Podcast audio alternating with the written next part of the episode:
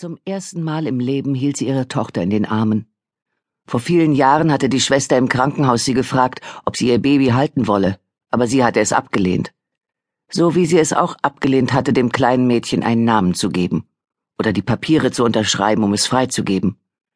Sie hatte sich nach allen Seiten abgesichert, wie sie es immer tat. Sie erinnerte sich daran, wie sie ihre Jeans hochgezerrt hatte, ehe sie das Krankenhaus verließ, die Hose war noch feucht von der geplatzten Fruchtblase gewesen, und um die Mitte war sie weit wie ein Sack, wo sie zuvor stramm gesessen hatte. Sie hatte den überschüssigen Stoff mit der Hand zusammengerafft und festgehalten, als sie die Treppe zum Hinterausgang hinuntergegangen und dann ins Freie gerannt war, zu dem Jungen, der um die Ecke im Wagen wartete. Es gab immer einen Jungen, der auf sie wartete, etwas von ihr erwartete, sich nach ihr verzehrte, sie hasste. Solange sie zurückdenken konnte, war es so gewesen. Als sie zehn war, hatte der Zuhälter ihrer Mutter ihr eine Mahlzeit als Gegenleistung für ihren Mund angeboten. Mit 15 gab es einen Pflegevater, der gern Verletzungen zufügte. Mit 23 einen Soldaten, der Krieg gegen ihren Körper führte. Mit 34 einen Polizisten, der sie davon überzeugte, dass es keine Vergewaltigung war. Mit 37 einen Polizisten, der ihr weismachte, er würde sie für immer lieben. Für immer dauerte nie so lange, wie man dachte. Sie berührte das Gesicht ihrer Tochter, sanft diesmal, nicht wie zuvor. So schön. Die Haut war weich und faltenlos, die Augen waren geschlossen, aber die Lider bebten leicht. Der Atem ging pfeifend. Vorsichtig strich sie dem Mädchen das Haar hinters Ohr. Sie hätte das im Krankenhaus tun können, damals, vor vielen Jahren eine gerunzelte Stirn glatt streichen, zehn winzige Finger küssen, zehn winzige Zehen liebkosen.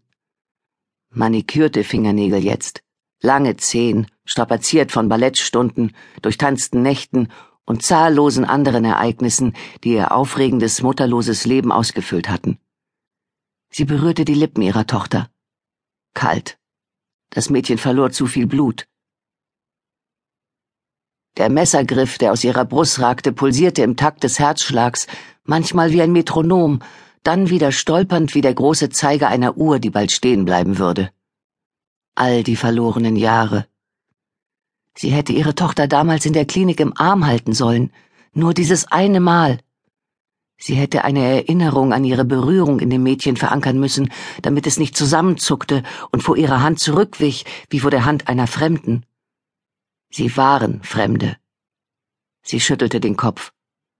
Was sie alles verloren hatte und warum, das war ein Kaninchenbau, in den sie nicht steigen durfte. Sie musste daran denken, wie stark sie war, dass sie ein Mensch war, der sich nicht unterkriegen ließ. Sie war ihr Leben lang auf der Schneide einer Rasierklinge vor all dem fortgerannt, zu dem es die meisten Leute hinzog. Ein Kind, ein Mann, ein Zuhause, eine Existenz, Glück, Zufriedenheit, Liebe. Jetzt begriff sie, dass ihr Fortrennen sie geradewegs an diesen dunklen Ort geführt hatte, wo sie ihre Tochter zum ersten Mal hielt. Und zum letzten Mal, da das Mädchen in ihren Armen verblutete. Vor der geschlossenen Tür war ein Scharren zu hören. In dem schmalen Streifen Licht am Boden sah sie den Schatten zweier Füße, die sich über den Boden schoben. Der zukünftige Mörder ihrer Tochter? Ihr eigener Mörder? Die hölzerne Tür ratterte in dem Metallrahmen. Nur ein erleuchtetes Quadrat zeigte an, wo der Türgriff gewesen war. Sie überlegte, was sie als Waffe benutzen konnte. Die Stahlstifte in ihren High Heels, die sie ausgezogen hatte, als sie über die Straße gelaufen war. Das Messer, das in der Brust ihrer Tochter steckte. Das Mädchen atmete noch. Die Messerklinge drückte gegen etwas Lebenswichtiges in ihrem Körperinnern und verhinderte, dass das Blut wie ein Sturzbach herausschoss. Deshalb war ihr Sterben eine so langsame und mühselige Angelegenheit. Sie berührte das Messer für eine Sekunde, ehe sie die Hand behutsam wieder zurückzog.